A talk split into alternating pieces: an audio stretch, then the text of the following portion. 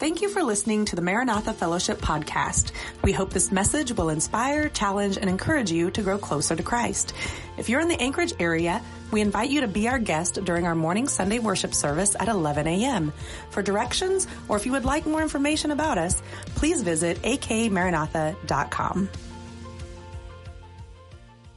My conviction is this is my heart, and I hope you'll understand it. Sometimes we get deep, maybe deeper than maybe we should in a Bible study, but one of my hopes is is that when you come on Wednesday night, you'll learn a bunch of stuff, and next time you read your Bible, all that stuff will come back to mind, or most of it, or some of it, and that you'll be enriched by it because we can't understand the Bible without its context. And so, this is why we do what we do. Um, and I want you to know that's my heart, my conviction is I don't want to be I don't want to be the person who dispenses truth to you. I want you to hear these things and go, "Hey, I can go find it on my own too." And I think that's the that's my heart is that each of us I'd like for all of us to be Bible scholars. That's my conviction. And so if that's not happening, that could be a failure on my part or maybe we're just not taking up our call to do that because our world needs it. We need voices for God in today's world. All right, well we're going to um, look into this in Isaiah chapter uh, 8. But we're going to start by wrapping up some things from chapter 7 tonight. And uh, I wanted to mention that whenever we read the Bible, a good practice that I found is uh, we try to understand what's going on. Um, you know, otherwise, if we don't understand the context of it, we start treating the Bible like it's magical verses that we just come to, and then God will shine a light on it, and then it'll say something for us and then it means whatever we think it means. And the problem with that is that it gets us into a lot of trouble. We need to understand what the Bible means in context. Because if we don't, and we all approach it like, well, this is what it means to me, you'll find people saying, this is what's true, and then other people saying, but to me it means the opposite of that. And can you see where the problem would be? The problem would be is that we run into uh, loggerheads or frustration in regards to getting at what's truly intended. And so the moment you say that it's just whatever it means to me, that that's true, then someone comes back with, maybe for you, but this is what it means to me. And what we come away with is a Bible that's an echo chamber for our own thoughts. And that's what we don't want. We want to hear what God has to say. And if God has to say something to us, we shouldn't be surprised if at times it doesn't resonate with us at first, that we have to come to it again and again and uh, try to hear what he means. Anybody who's been in a conversation with their spouse understands that sometimes you use the same words, but they have different meanings. You know what I mean? Like, you mean this, and they meant that. You said, I will take out the trash later. Well, later to you could mean two days. And later to them means like in 15 minutes. You know what I mean? And so you get frustrated with those kinds of differences. And so uh, communication is a challenge, but the goal, I think, of good communication is to always try to understand what the other person means in their words and not just what I want it to mean. Like, you can use language as manipulation uh, if you wanted to. And we don't want to be an echo chamber, or worse, we don't want the Bible to be a tool for demonic manipulation. Amen? I, you can see that the, that the devil uses the Bible to try to convince of things too, doesn't he? He tells Jesus, hey, doesn't the Bible say this? he says, yeah, but you're taken out of context, buddy. Uh, that's my translation anyway. It would be it wouldn't be the first time that the devil used it in that way, and so this is why the Bible needs to be understood in its original context. I want to make that uh, case. All right, let's um, let's look at chapter chapter seven here, uh, real quick, and then we'll we'll look at chapter nine, Isaiah chapter seven. And uh, what, one of the problems that's happening in Isaiah chapter 7 is that King Hezekiah, I'm not sorry, I'm getting ahead of myself here. King Ahaz of um, Judah is trying to get the Assyrians to into a pact with him, and uh, he's going to use that in order to go to battle against um, is, Israel or Ephraim and Aram, who have formed a pact against him. And so they've attacked Jerusalem. He repels them. And now he's worried about that attack again. Isaiah chapter 7. I'm trying to get there as quick as I can.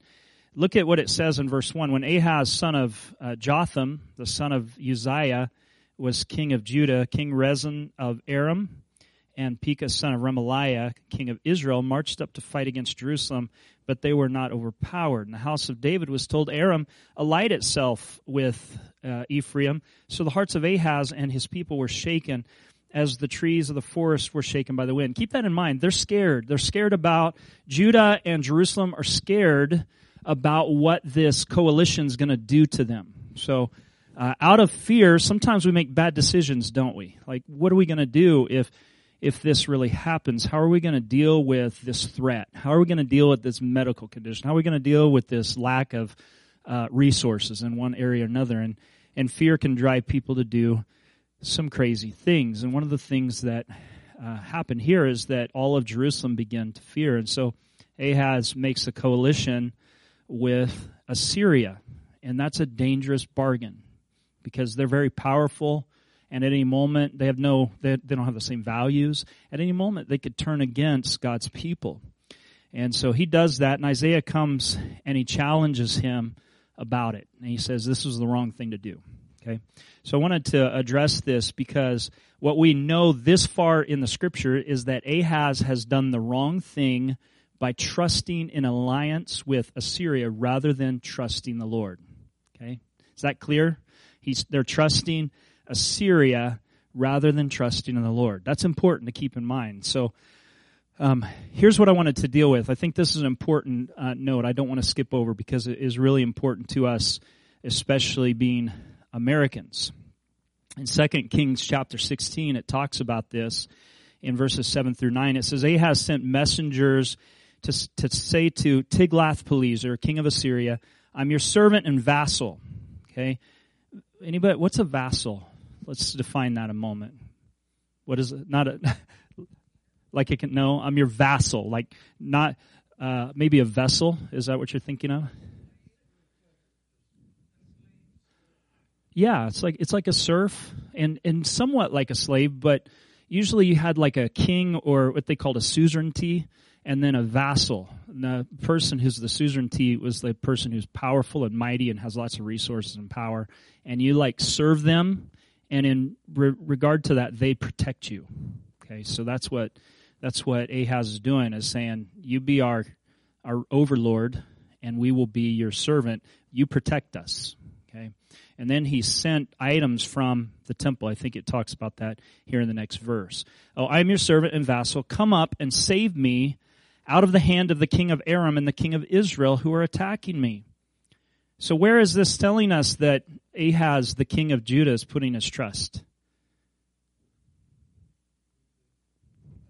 With the Assyrians, right? He's putting them with the Assyrians. And then it says in verse 8 here of this is 2 Kings 16, verse 8, and Ahaz took the silver and gold found in the temple of the Lord and in the treasuries of the royal palace and sent them as a gift to the king of Assyria. So, you know what those treasures are? That's people's tithes. He's taken that and just sent it off and said, protect us. Okay. The king of Assyria complied by attacking Damascus, listen, and capturing it. Okay. He deported its inhabitants to Kir and he put Rezin to death. Okay. Did Ahaz obey God or not obey God by trusting in Assyria? Huh? Disobeyed? Are we all in agreement? Isaiah kind of deals with this a little bit more. He disobeyed God. And then here's the next question Did it work? It did work. Okay? Here's the point that I'm trying to make is that sometimes you can disobey God and it'll work to accomplish your goal. And the thing that we do as Americans is we believe in a philosophy called pragmatism, which means if it works, it right. It's right. And if you hear it, you'll probably hear it this way: the ends justifies the means. Okay, if you get to the proper end, or um, if it works, well, it worked. Or you'll hear somebody say, "Well, it worked. Maybe it did work, but it wasn't the right thing to do." Do you, do you hear what I'm saying? Pragmatism, as a first philosophy, is busted because it can't give you a definition of what, what is right. It only says that this thing worked for my whatever my goals were. And I just want to caution us against uh, living with that philosophy. And the Bible here shows that even though it worked, it was wrong. Even though it worked, it was wrong. And so we have to be careful about believing that working makes it right. That your plans succeed doesn't mean that it was God's will. Are you hearing me? That just because our plans succeed doesn't mean that it's God's will. It worked for now, but at what cost? And you can see this sometimes in fortune telling. People will say, yes, but they got it right. Okay. Well, I think that the, I think that the enemy is involved in that and fortune telling. Would you all agree to that? That the, there's demonic deception in fortune telling. Okay. And that the enemy can sometimes get it right.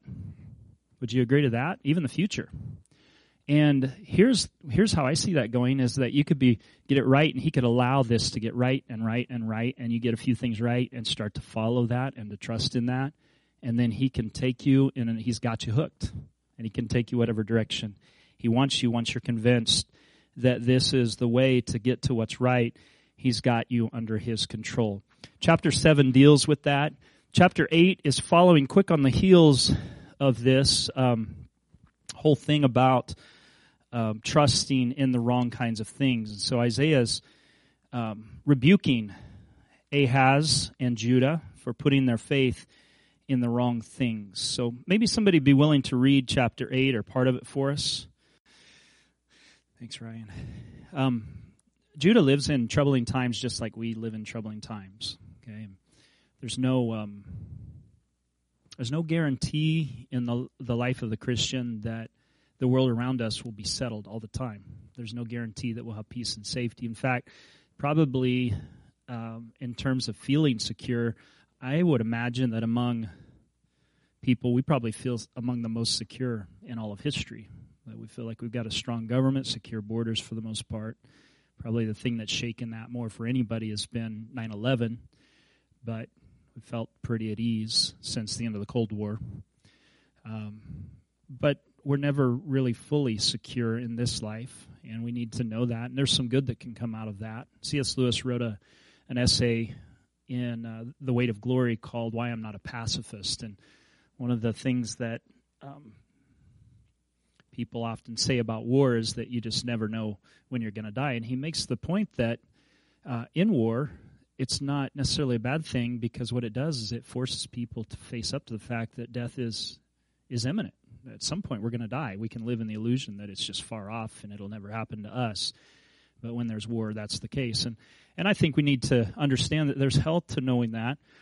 But it's not healthy to trust in the wrong kinds of things. Israel was dealing with the time of turmoil in world history when there were nations nations to the south like Egypt that wanted to come through and conquer and Assyria to the north and Babylon hasn't quite become a power yet but it's about to. And then you have this coalition to the north of the northern kingdoms who are they're the brother to Judah, right? I mean, this is a there's a sense in which that's a civil war, and they've uh, they've got somebody else to join with them, the Arameans, who've been the constant foe of Israel, and uh, now they're dealing with difficulty, and they're kind of shaken. There's a lot of people that are shaken in their faith, and one thing that hard times can do is it can really put our faith to the test. We can feel that we're really strong in our faith, but then the moment comes where things get thrown into question, and then we, we're faced with the reality of what do we really believe? Whom whom do we believe in? Right? It, who is it that we're we're trusting in? And that's the kind of uh, times that Isaiah and uh, Israel is living in. I don't think Isaiah's faith is shaken. We we get a sense of that later on, but he's prophesying especially to the king who himself is shaken and is looking for uh, some kind of help to deal with this, some kind of relief from that stress, some something in the the the physical and visible realm that he can look to to trust in, because he seems to not be a man who feels he can trust in God, and so he's looking to. Uh, another nation, and he's looking to not only another nation, but a godless nation. One of the reasons why um, God didn't want them making alliances with other nations is it came with strings attached. It came with religious implications to it. And, and not only because they might serve other gods, but because they weren't fully trusting in the God they knew. And that's true in our lives, isn't it? Is that we can put our confidence in other things if we're not careful. It's good to, it's good to have medicine, isn't it? But we can't put our ultimate confidence there. Okay, it's good to have a strong military. We would all agree with we're glad to have a strong military, but we can't put our ultimate confidence there. And it's good to It's good to have education. We can't put our confidence there. It's good to have technology, but once again, you see where I'm going with all of that is that that can't be our ultimate confidence. And ultimate means when when everything else is removed, what is what is at the base of our true confidence? Is it God or something else? Um, yeah, thank God for all of those things, but they can't be our primary trust. And this is what Ahaz has done: is he replaced the primary trust of him and of the people of God with something else. That's what he's done. And so Isaiah has something to say about that. He started that in chapter 7, where he says, This will be a sign that this, uh, this young woman, he says there, Alma, the Hebrew word Alma, which means young woman, uh, the implication is that she's a virgin, and that would carry over into the Greek translation of the Old Testament, the Septuagint, where she's called uh, Parthenos. Anybody uh, remember what the the structure is on top of the Acropolis in Athens is called? Parthenon, the Virgin. That's what that is. Okay, it's dedicated to Athena, the Virgin. But later, interestingly enough, it became a church. I don't know if you knew that, but in time it did become a church. But anyway, when uh, Matthew applies this passage, he applies it to Mary. Okay, so he's saying this is true of Mary that she was the Virgin. That is really that first one is the initial, but this is the greater, later fulfillment of that prophecy. And so he says, a virgin will, and you'll, a virgin will give birth to a son, and you'll call his name, what? What is it? Emmanuel, which means God is with us, right? Okay. So now in chapter 8, we're seeing that fulfillment come about. Um, so you look at this, you see this, I'm going to call it the son sign. The son sign, S O N sign, in verses 1 through 4 you have the prophecy and fulfillment as a powerful demonstration to the people that God had really spoken. So here's what it is in verses 1 through 4. The Lord said to me, Take a large scroll and write on it with an ordinary pen, Mahar Shalah Hashbaz. That's my best attempt, Ryan. And so I called in uh, Uriah the priest and Zechariah the son of uh, Jeberechiah as reliable witnesses for me. And I'm sorry about the way the NIV puts this. And then I went into my wife, is the way I think the ESV puts it, uh, or to the prophetess, and she conceived and gave birth to a son. And the Lord said to me, Name him Meher uh, Shalah, Shalah Hashbaz, for before the boy knows how to say, my mother and uh, my father and my mother, the wealth of Damascus and the plunder of Samaria will be carried away by the uh, away by the king of Assyria. And so here you have the son sign that's come. And the son sign is this prophecy that's taking place, and in a short time it's going to be fulfilled as a powerful demonstration of the people that God had spoken.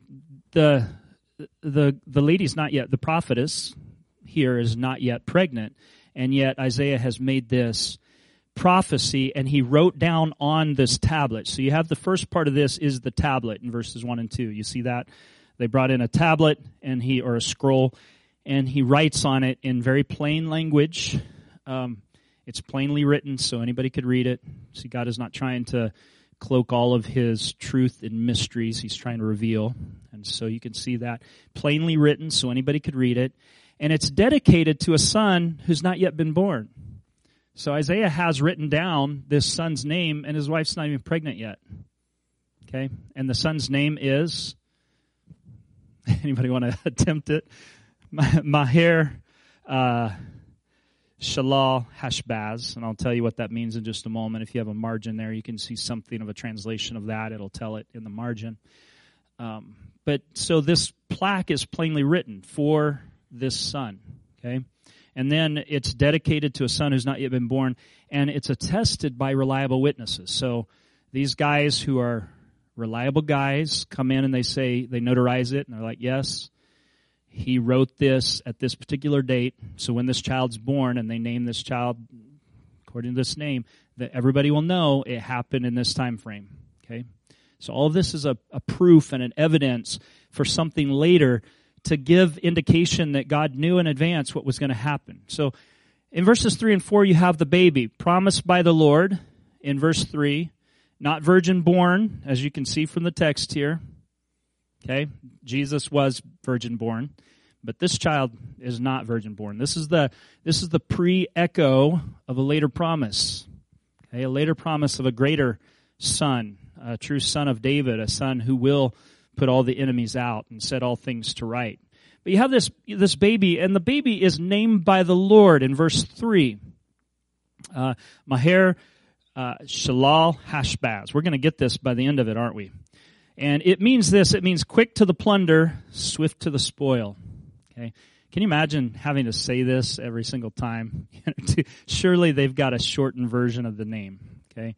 Uh, Mayhair or something like that. I don't, I don't know.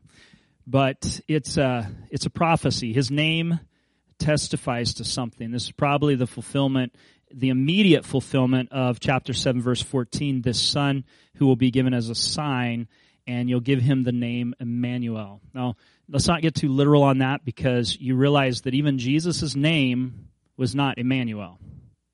This is a title that suggests a truth about God. Okay, so um, we have a child who is probably the fulfillment of that. And so if you're troubled by the baby not being named Emmanuel, just remember neither was Jesus. His name is a poetic way of saying that his identity will testify to this truth that God is with you. God is with us as the people of God. So this child in a lesser way fulfills that, but Jesus in a fuller way says God is with us, doesn't he? How does he do that? Let's pause from our uh, lesson tonight for a moment to think about that. How does Jesus fulfill that in a fuller way?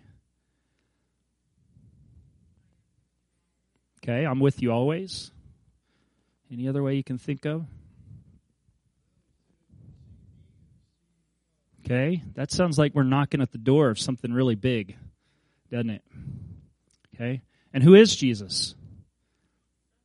The Son of God would would and God in flesh, right? God in flesh. The Word became flesh and dwelt among us, and so, in a very literal sense, God is with us in Jesus. Okay, so that's important to keep in mind here. He's the greater fulfillment. We see in verse four, a witness for the Lord. Okay, see what it says here. Verse 4 says, um, For before the boy knows how to say, My father or my mother, the wealth of Damascus and the plunder of Samaria will be carried off by the king of Assyria. So by the time the boy can say, Mom and Dad, uh, Damascus will be plundered, Samaria, which is the capital of the northern kingdom, Ephraim, Israel, will be plundered and will be carried away. And so this is the meaning of the boy's name quick to the plunder, swift to the spoil. It's going to remind them that God knew ahead of time that this was going to happen. It hadn't happened yet, even, even though they've made a pact with Assyria. Uh, Ahaz, king of Judah, has made a pact with Assyria, and already things are beginning to be set in motion. Um, God knew ahead of time all of these things were going to take place, and the meaning of this name means that God is in control. Okay? That's the real that's the real subtext here is that quick to the spoil and the plunder suggests that before this child was ever born, God knew that these events were going to take place. And so God knows and he's in control. And that's important for us to keep in mind that he's in control of this situation. How old is a baby when it begins to say mom and dad or mom. How old? Just a year? Okay. Anybody want to go for nine months? No, I, I, don't. I don't really know. I'm just asking. About a year. Okay. The baby, the baby's not been conceived yet, but a document was signed at some point. There was marital intimacy. There was a child conceived. So from the time that this statement was made until after the child can say mom and dad has been how long? Two years. So sometime within the prophecy and within that mom and dad time, this is this is when God's going to fulfill the promise. So it's a very short promise and fulfillment. When we we hear about um, Emmanuel in terms of Jesus, how long is that? From the time Isaiah prophesied it in chapter seven till its its bigger fulfillment. How long? Anybody have a guess? It's, it's seven hundred at least. 700, probably something like, I think 732 is probably a good estimate about that. So If you think Jesus probably born in 4 BC, it's between 7 and 4 BC, you can kind of get an idea of where that's at. But long time. But this is quick fulfillment. That's easier to measure because the people who've heard the original prophecy and see its fulfillment are still alive. Whereas those who heard him say this of Jesus, they were dead and gone, and a future generation got to see that fulfillment. And so it's a very short time, less than two years from pregnancy to um, him saying, uh, This will happen. So the immediate context is this that the prophet Isaiah's wife, his young woman, has a baby that demonstrates God's sovereignty and presence with Judah, and yet Judah is turning away and looking to other things. I'm using sovereignty here to mean the power of God over everything. And that doesn't mean he wills everything, but it's it's winning it's his winning response to the actions of men. Okay? He responds in a winning way and and oftentimes not only does he respond, but he precedes the action with the response so that it works toward his good.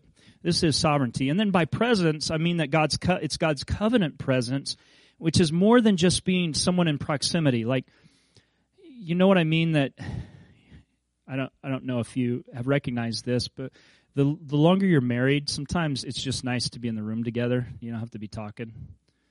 Is that true? You know what I'm talking about? Like, there's a comfortability. Like when you're when you're young and dating, there's an intensity and a heat to the relationship, right? Yes. Okay, I hope so. And then um, when you get a little further in relationship, um, that's calmed down into a steady fire that uh, you don't have to be making out all the time, right? You can just enjoy one another's presence. I'm not suggesting anything. I'm just saying that there's a calmness about that, and there's a just being with someone.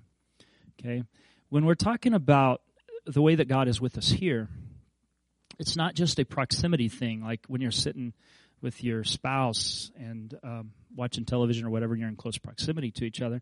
When God says, I'm with you, um, this is a covenant uh, kind of thing where He's saying, not only is my presence with you, but it's with you in order to accomplish my purposes. So I'm with you in the way that my power is with you also, and my purpose is with you to accomplish what I intend to happen.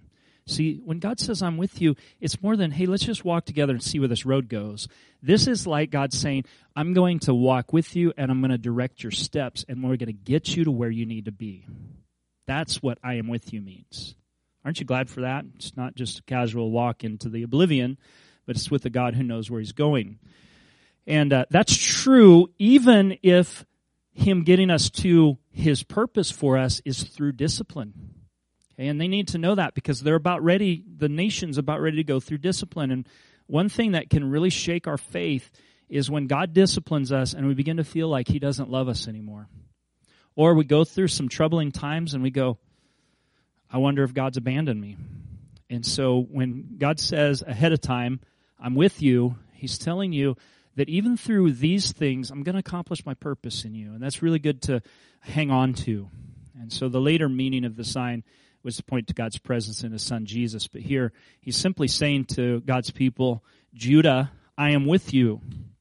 Now, I wanted to share quickly a word about signs. I don't know how quick this is going to be, but um, I have several things here because when I was studying for this, it occurs to me that I should say uh, some things because it's not uncommon for Christians to be looking for signs when they should be talking to God. Okay, and I, I think this is really important. Um, I wish we could do a deep dive and see all the uses of signs in the Bible and what they are and what they aren't, but it's not really the main focus here. And so I just want to make some general statements and trust that you look into them yourself if you have more questions about them. Okay? So you look into the Bible about them.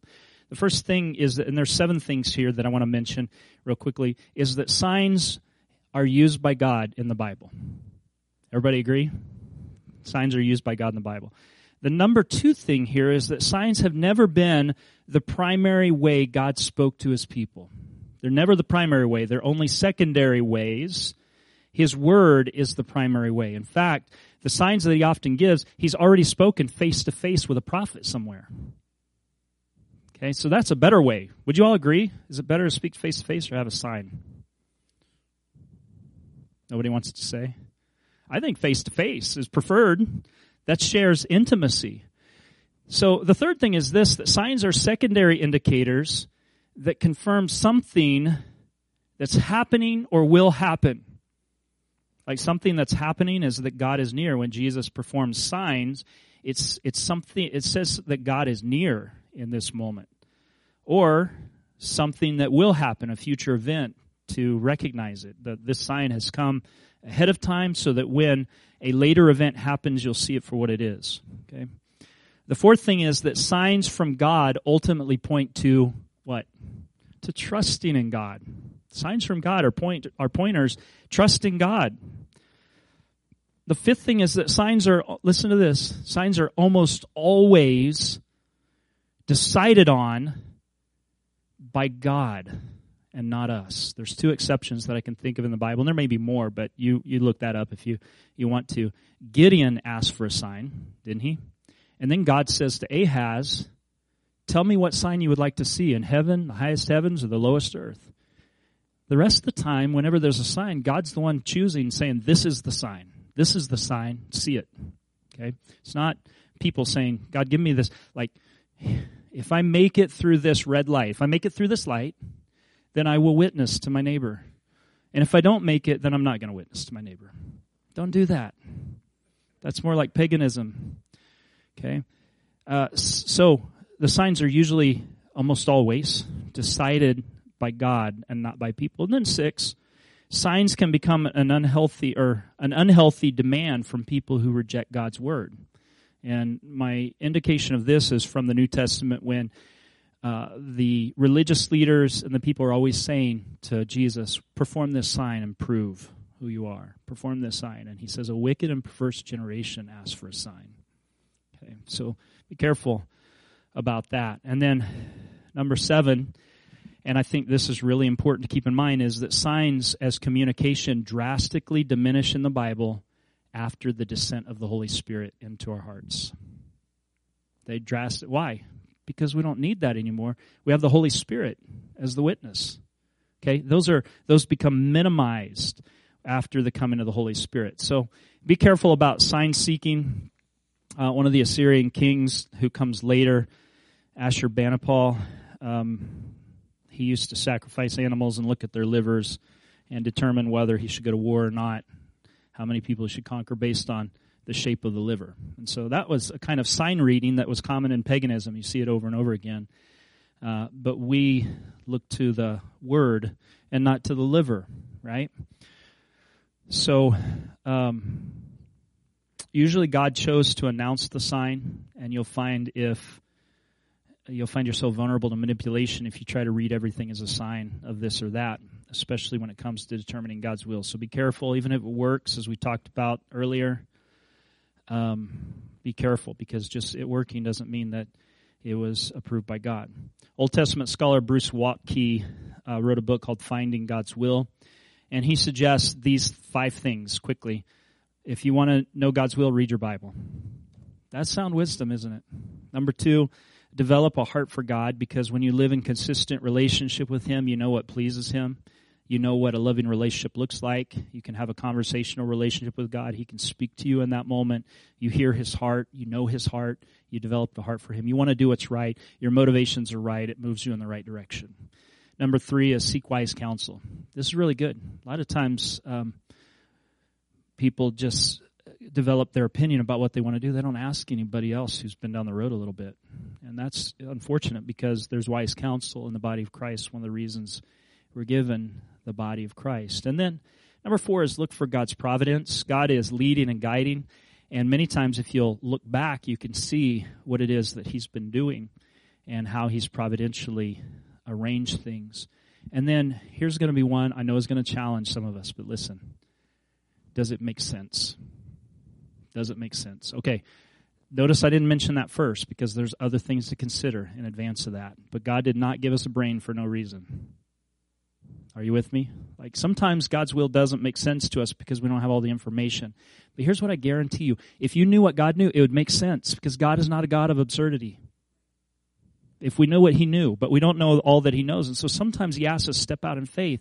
And if you need a scripture for this, once again, I'm telling you what I think is important, but you need to search it out for yourself, is that sound judgment informed by the truth makes wise spiritual decisions. When you know the truth and you use the wise judgment God's given you, you can make good decisions. Acts 15, they're, verse 28, they're dealing in Acts 15 with a doctrinal issue that's going to affect the church from then on. Anybody know what Acts 15 is about? It's the Jerusalem Council, and they're trying to determine whether they should require circumcision for entrance into the faith. And so Peter comes and gives a testimony. Paul gives a testimony. The Judaizers give their testimonies. James and the church leaders step aside. They pray and they come back with this. Verse 28 It seemed good to the Holy Spirit and to us. Do you hear that? That's the part of sound judgment. It seemed good to the Holy Spirit. We prayed about it. Spirit spoke. Seems good to us. We're in agreement. So why is the Holy Spirit's direction and sound judgment, it making sense, do not have to be in conflict. Okay? If you've taken in all the facts. It doesn't always make sense on a natural level, but if you account for the providence and the miracle working power and the wisdom and foresight of God, then some things make sense. Like stepping out in faith makes sense when you consider that God has all the resources. That makes sense because we just know that He can provide. So it's not, uh, we've got this idea that it has to not make sense for it to be exciting. And it doesn't. I think it's really wonderful when both those things work together. It's not that God can't use signs anymore. I want to mention that. I think I, uh, it's that I think more is available for us who have the Bible and the Holy Spirit in residence than um, for Him to have to put out another indicator somewhere else. And in the Old Testament, they didn't have the Holy Spirit dwelling in them. And, and we do. And so we can rely upon that leadership. Uh, most of the signs we deal with are ones that are already given in Scripture from Genesis to Revelation. And as we move on to a different um, point here, I'm not asking you to take mine as the final word on this, but regard it as a concern from someone who cares. Be careful about signs. Um, the reason for a sign here is to show that God knew ahead of time what would happen so that when the time came or the trouble came, God's people would remember and trust Him because He's always trying to get us to trust Him. You agree? And so let the scripture remind us God cares for His people, including you and me. Let's look at the gentle waters and the flood in verses 5 through 10. The gentle waters and the flood. This is the next point you can see Isaiah making here. Verse 5 says, um, The Lord spoke to me again Yes, the Lord spoke to me again. This people has rejected the gently flowing waters of Shiloah and rejoices over Rezin and the son of Remaliah. Therefore, the Lord is about to bring against them the mighty floodwaters of the Euphrates. The king of Assyria, with all his pomp, will overflow all its channels and run over all the banks and sweep into Judah, swirling over it, passing through it, reaching up to the neck Sounds desperate. Its outspread wings will cover the breadth of your land, Emmanuel. Okay, so does that sound good or bad? That last part. The water is coming up to the neck, the flood waters over reaching the bank. Good or bad? Bad. What sounds really good about that time when you're getting drowned by the flood? The gentle, well, that primarily, but how about the gentle waters of Shiloah? Doesn't that sound good? like a trickling spring. You can you can think of uh, that. So here here's the picture for us. I think when you we get this picture, it's really powerful. The gentle waters of Shiloah. Let me see if I can bring something up that will help us here. Okay, there's okay. Here is Jerusalem, a map of Jerusalem. This is going to include a little bit of later additions that we wouldn't see in Isaiah's time, but we can still make the point from that. You can see right here, this is the city of David, the old city. Okay, and then here's like Nehemiah's walls down here and some later additions to the city.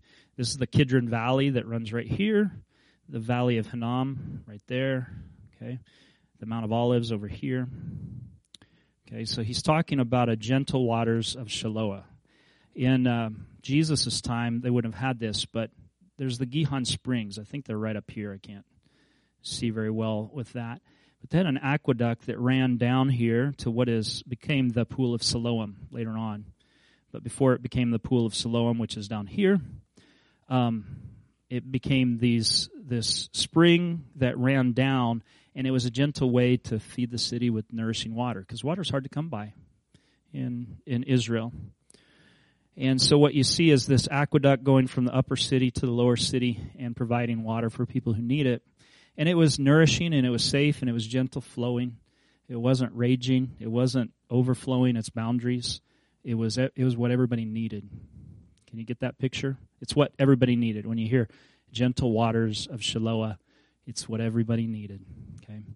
But instead, they've rejected that and they've turned to the mighty floodwaters of the Euphrates, uh, which, if you looked at the Euphrates and you looked at the little aqueduct that was carrying water down, you would think this aqueduct is weak.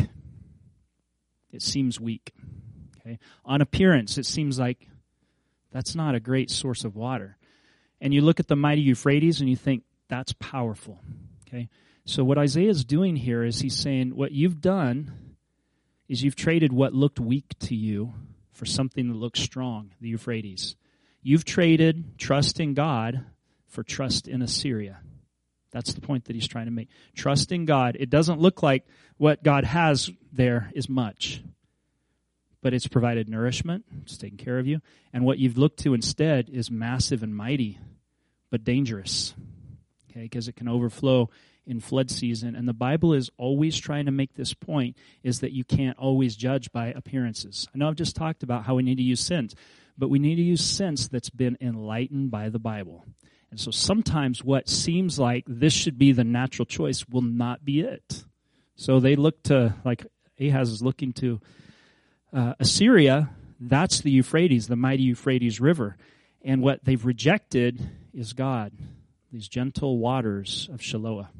Okay, you see the, the point that's trying to be made there? The gentle waters of Shiloah have been rejected in favor of the mighty appearing of the Euphrates River. And what God says to Isaiah to tell Ahaz and the people is that there will be consequences for choosing the one over the other. And the one consequence is that it will run wild and it cannot be contained. You've chosen the Euphrates, you get the Euphrates. And it's got consequences with it. You choose the gentle waters. And, and just notice in Scripture how many times this okay.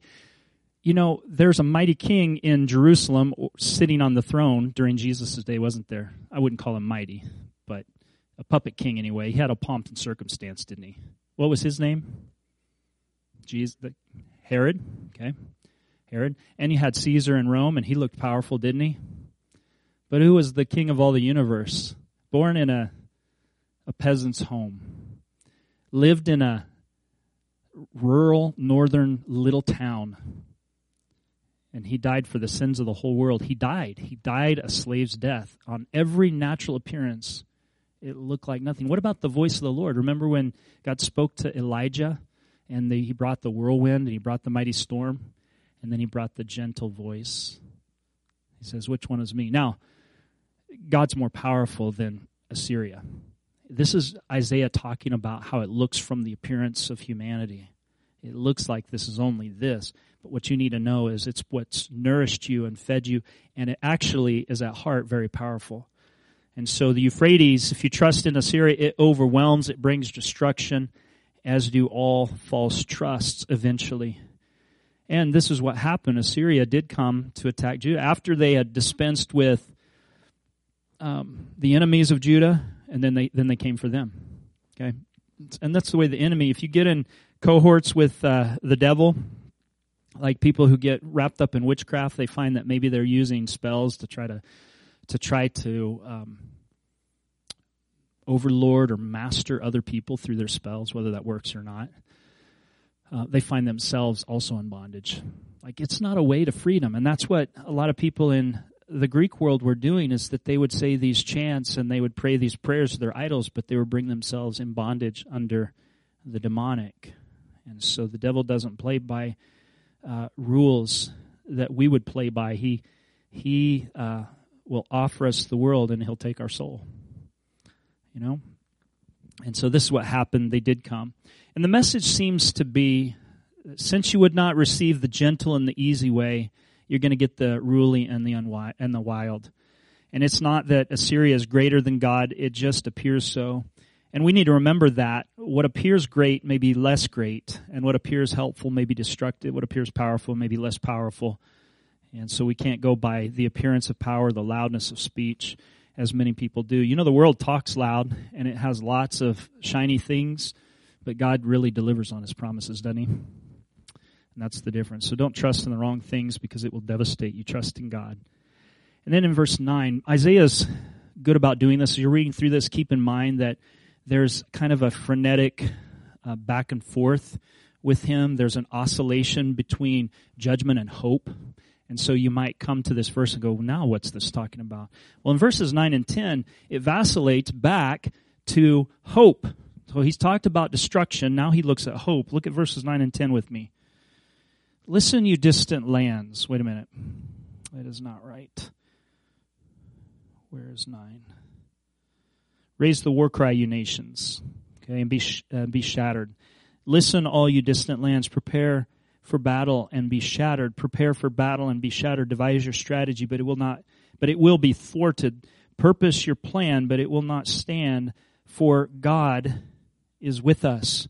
So now he's saying, okay, there will be hope. He shifts back. Isaiah shifts back and forth between these judgments and the pronouncement of hope. He wants God's people to know that uh, God takes sin seriously and their consequences, but he also wants them to know that there's hope and that they shouldn't despair in the middle of discipline. Okay, that's important. The enemy will not ultimately prevail.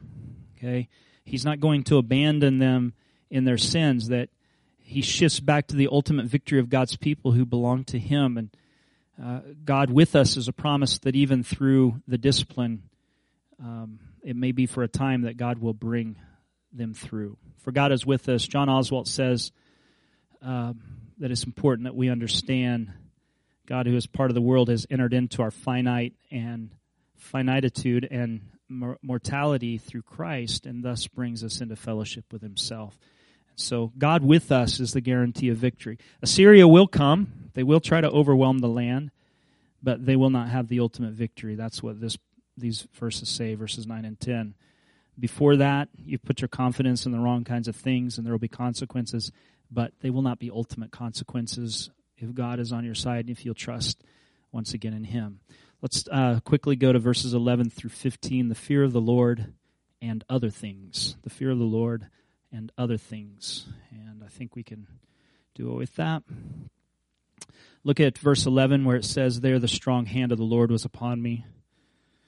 This is what the Lord says to me with his strong hand upon me, warning me not to follow the way of this people. Not to follow the way of this people. The strong hand of the Lord was upon me. Anybody, anybody want to guess what, what that might mean? Strong hand of the Lord on me. The presence of the Lord, especially strong and intense. And it came with force. And its message don't be like this people.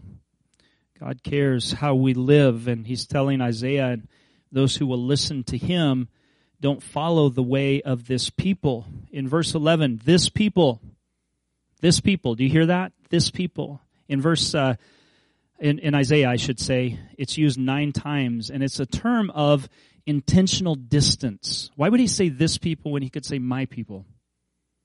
Because he does say my people 26 times in the book. But whenever he's dealing with them in judgment, he says, This people. Can you hear that? Like when parents say, You know what your son did today? Not my son. I want you to know he's acting not like me. Um, nine times in Isaiah, it's this term of intentional distance for God's people who are not living like his people. And it rebukes them for their behavior that is, appro- is not appropriate for people trusting God. Uh, my people is a term of endearment. Now, here's an interesting thing because uh, the word this is called the near demonstrative. It means that it's something that's nearer. Okay, so if I were to tell you this bag right here is my bag, um, I'm saying it's pretty close to me. But if I said that bag is my bag, I'm saying that's far away. That's the far demonstrative. Okay, And so, what God doesn't say here, and I'd like you to notice this, He doesn't say that people. Do you see that? He hasn't pushed them away completely. There's not complete distance. He's saying this people. They're still near, but they're not acting like me. This people. Um, it uh, that people refers to real relational distance. This people is a near, and it means they're God's people, but they're out of step with Him and under His displeasure. And it reminds us of when Moses and God were debating during the wilderness time about whose people they were. Do you remember that? This people that you gave me, those people, you should lead those people to wherever you're taking them. But um, this uh, doesn't mean that God has abandoned his covenant. It means he's unhappy with them. And so the Lord warns Isaiah not to be like this people in verse 12. And first thing he deals with is regarding fear. How do you how do you deal with fear? He says, "Do not call conspiracy what this people calls conspiracy." That's verse uh, 12. Do not call conspiracy everything this people calls a conspiracy. I think this is some really wise counsel here. He talks about fear and dread. Uh, he mentions um, here the fear of the Lord. You should fear the Lord instead. To fear here is to take something seriously, okay? I think, um, you know, when you're dealing with different fractions, okay? When you talk about fear, we talk about like fear of the dark, and we can be f- afraid of what's something we can be afraid of? What? dogs, okay? Dogs, okay? Dogs, you can be afraid of dogs. But then you're talking about fear of God. Those two things aren't exactly the same, are they? Okay, so um, in math, we do something like this is that when you're dealing with fractions, you bring things down to the lowest common denominator so you can work together with them, right? So if you want to find out what one sixth of one half is, then you you figure out what one half is in terms of sixth, and then you get to the lowest common denominator. Is that right? And so then you're you're with uh, three sixths, and then you can figure out that it's it reduces to two six, which is one third. There's a little math lesson for you. And uh, you what you've done is brought it down to the lowest common denominator. And when we talk about this kind of fear, the lowest common denominator that I can understand in terms of fear that relates the di- fear of different things with the fear of God is to take something seriously as something of consequence. Okay? So when you think about God, a lot of people treat God as if he's not it's not a very serious thing. His word's not very serious and he's not really serious about what he said and he's not serious about his promises and he's not serious about his threats and he's not really somebody that's of consequence. But when you think of him as having great consequence and that he's serious about what he means and he has the power to fulfill all of his promises, we can get something closer to what the fear of the Lord means. It doesn't mean to walk in a kind of dread of Him where you hate being around Him because you're just too afraid to go to Him. But it means to take Him very seriously. Okay? So, what people are doing, I'm almost out of time here. We'll have to finish this next time. Is they're taking all of the threats seriously, but they're not taking God seriously. Okay? So, uh, Syria, maybe. I don't know at this point, but definitely uh, Aram and Ephraim. That's serious to them. Everybody's talking in their homes. What are they going to do next? Is there a column, a fifth column within Judah that's going to join with them and attack us from the inside? And they're talking about all of these conspiracy theories. And I'm telling you, a lot of people. I remember my, my parents liked to do this as a hobby. They weren't real serious about it, but they talked about conspiracies. And one of the things that I remember hearing growing up is that on the backside, backside of street signs, there were these little orange tags, and they're there. But I tested this other part out. They're always there on the side that's closest to railroad tracks because they're going to use that as a sign system when they round up Christians and deport them to be executed. And so I tested that theory out and I found out that it wasn't always on the side of train tracks. And so somebody got some wild idea and sold a bunch of books based upon all that. But they love to sit around and talk about stuff like that. And by the time I got a, uh, to be an adult, I got tired of it because there you can't get to the bottom of half of this stuff. And so I don't even have any time for that. I want to talk about what is serious and what we can know about God. Let's talk about that. To me, that's interesting. To me, we can build a life upon that. The other stuff, can't. Okay, because you can't get to the bottom of it. Sure, there are things out there. Now we have the internet, and there are layers upon layers, mountain upon mountain, and miles deep of buried stuff, and who knows what. You know who knows the answer to it all? God does. And can I trust Him? Sure, I can trust Him. So Isaiah challenges people with God challenges Isaiah don't fall into these speculations about what and why rather than trusting the Lord. John Oswalt says Isaiah challenges his people to reject paranoia and see God's hand in, in the events of their time. To refuse to do so is to become more and more fearful, more and more unstable, for it means that our lives are ultimately in the hands of unknown powers too devious for us to know or control. Instead, we trust in God. We can't know what's behind everything, but we can know God and we can know that in the end He wins. And so there's a lot of blissful ignorance that I can claim in life. Like, I don't, I don't have to know who shot JFK to have peace at night. Are you with me? And I don't even want to speculate about it because somebody else is going to come along with a better argument soon enough and tell us. But if you do know who it is, let me know. Just kidding. That goes against everything I'm saying here. We need to trust the Lord with things that we can't fully know. Okay, and so this whole conspiracy thing was creating a climate um, of terror rather than fear in the Lord. And they failed to take seriously God's promises with them, to be with them, God's promises to them, His presence with them, His promises to them, and His power for them, and also His requirements of them, which is a very serious thing as well. And I don't really think people have changed that much from Isaiah's day. This shows how people in Isaiah's day were caught up in this drama of current events, and they were talking about threats of other nations, um, and they were taking that seriously, and they weren't talking about the Lord very seriously. And all the while, they didn't know that there were bigger things that were happening than just the current events. There were big purposes of God that we're undertaking that we're going to last generations and generations beyond that. And so we should be different I think. And and uh, there's more on this I can't get to because we're out of time. That's really important. That deals with the uh, holy place and the cornerstone and the stumbling block. And then there's the true witness and the false witnesses, and we'll have to deal with that next week. Hey, thanks for your attention tonight. Let's uh, stand and pray. I feel that maybe um, if there's something that's weighing on you that's heavy, that's a concern, I want to ask you to, to give that burden to the Lord tonight and that you trust Him with it. I think that's uh, His will for you and me. Okay. Father, thank you, Lord, that you can be trusted with these things.